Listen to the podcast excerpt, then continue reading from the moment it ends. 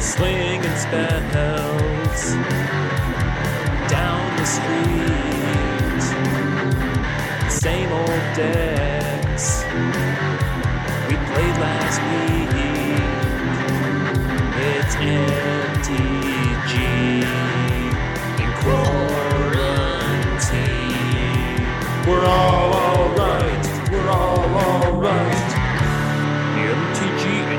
Podcast. Hey, hey, what is up, everybody? My name is MJ, and you are listening to the one and only MTG in Quarantine podcast, where our motto is EDH community now and always. As usual, before I get started here, I'm going to give a quick shout out to my local game store, Guardian Games. You can find Guardian Games on the web at ggportland.com. I'd also like to give a huge shout out and thank you to all the awesome people who support me over at patreon.com slash mtg in quarantine. Huge round of thank yous to Mr. Big Bents, Nick S., Frugal Brutal, and Coach J-Ro for supporting the show. If you'd like to help support the show and help me make more awesome content, head on over to patreon.com slash mtg in quarantine for more information. All right, today's episode of the podcast is another fun size spotlight where I highlight a random card I find off of Scryfall that is in my long box of chaff, and I'm going to talk about it for a couple of minutes. So, without further ado, I'm going to jump right into today's card, which is a really interesting one. I'm not really sure what I'm going to talk about, so let's go. Today's card is a rare, originally printed in Hour of Devastation and reprinted in Commander 2020. It is Hostile Desert. Hostile Desert is a land with the desert subtype, has a tap to add colorless to your mana pool, as well as a very interesting man land ability by paying two generic and exiling a land card from your graveyard. Hostile Desert becomes a 3 4 elemental creature until end of turn. It's still a land.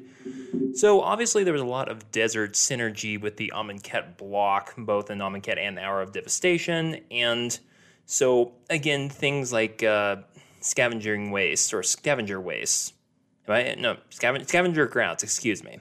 Uh, yeah, that I, and I know I've talked about scavenger grounds here on the show before, how it is an amazing way to be able to exile everyone's graveyards on a land and really works well with if you have other deserts in your deck. Because obviously it says sacrifice a desert on that particular card. So if you're running hostile desert, you can get colorless out of that, then utilize scavenger ground, exile everyone's graveyard, and still keep your scavenger grounds available. So that's definitely one of the kinds of things you can do with this. But again, the interesting thing here is that activated ability. Again, you can pay two generic mana, exile land card, turn into a 3 4 elemental.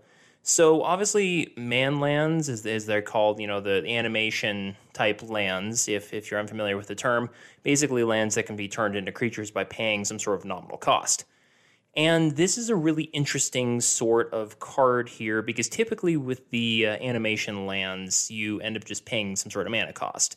So like the the tap lands like Shambling Vent, whatnot, you pay three mana, again two in the in the in the colors that it produces, and it'll turn into a creature with a set number of abilities based on the colors that it that land is. What's interesting about Hostile Desert here is that you just pay generic man, you're paying a little less than the other man lands. But you also have to pay a higher price by exiling a land card from your graveyard. So if you're running some sort of deck where you're just running a lot of land sacrifice, or you're just honestly just discarding lands out of your hand to hand size, whatnot, it should be fairly easy to get lands out of your hand into your graveyard to be able to utilize this ability. And again, the fact that it's a 3 4, you know, isn't terrible. I mean, that, that, a lot of manlands don't provide you necessarily that sort of value. Obviously, it'd be awesome if it was a 5 4 or even a 4 4, but you know, the fact that it's a 3 4, it has a relevant creature type here with Elemental makes it, you know, interesting. The fact it does produce mana is nice. Unfortunately, it does produce only colorless, so that's not necessarily the best. But, you know, it for what it is, for the fact it's cheaper to be able to turn this into a creature versus a lot of the other manlands, I think that you're getting a decent payoff there. Um, obviously, unfortunately, when you do this sort of thing, you are kind of hosing yourself in the fact that you're turning one of your, you know, turning one of your lands into a creature that you may not necessarily be able to tap it for mana. So, yeah, it, it's definitely a big downside. And but again, the fact that you can turn this into a beater late game if you absolutely need to, and you can pay for it with a let's say a Sol Ring you may have sitting around there, and you're probably gonna have a land card in your graveyard because if there's anything I really know as an EDH player, it's that us EDH players love throwing lands away when we have to discard down hand size. So, you know, the fact that we can turn one of those lands into a 3 4 creature that we control till end of turn is not actually a bad rate. So I know that I typically don't go over to EDH Rec on here, but I'm going to just to explain, you know, how other people are using utilizing this card. So as of this recording, Hostile Desert shows up in 4,418 decks currently. Obviously, zero percent of the over two, almost two and a half million deck lists on on EDH Rec, and basically the the top commanders here are the new Hazezon, uh, Shaper of Sand from let's see, I guess it was the Dominaria United commander decks because it has Desert Walk. So I get oh, and, and obviously this particular card has Desert Synergy, so you're going to be seeing it in a lot of those decks, which makes sense is currently being run in 2200 Hazezon decks, and out of 4400, that's you know that's at least 60% right there. Or um, okay, uh, maybe not necessarily 60%, but you're over half of decks, or just because you have a commander that loves having deserts out there. And then uh, the next card you have here is Quintorius Field Historian, which it shows but only 119 of decks with him at the helm. But again, with an ability there saying whenever one or more cards leave your graveyard, create a 3 2 red and white spirit creature token.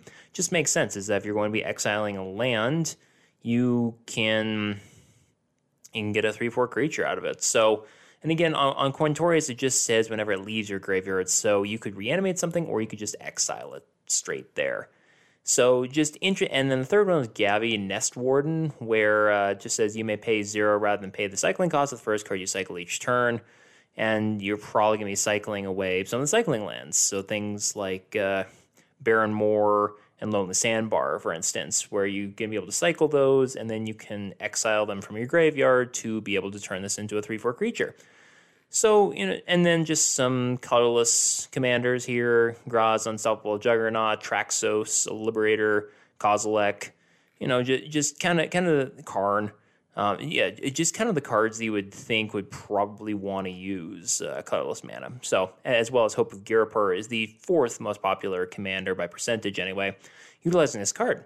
Because obviously, you, you can't run regular mana producing cards, so you have to produce lands that, or you have to play lands, excuse me, that produce colorless mana. So, anyway, that's Hostile Desert. I think it's definitely a deep downside the fact you have to exile a card from your graveyard, but if you don't have ways to be able to get your lands out of your graveyard anyway, and you've just been discarding them or you've been milled a few cards, you're probably not going to care. The fact that this can turn to 3 4 is pretty nice, and the fact that it has an elemental type is very nice, as well as those desert, desert synergies, whether you're just running it for one of the desert payoffs or scavenger grounds. So, yeah, there you have it. Hostile Desert. Uh, definitely check that out. Currently, you can pick up a copy if you want for 17 cents of the original Hour of Devastation printing at Rare.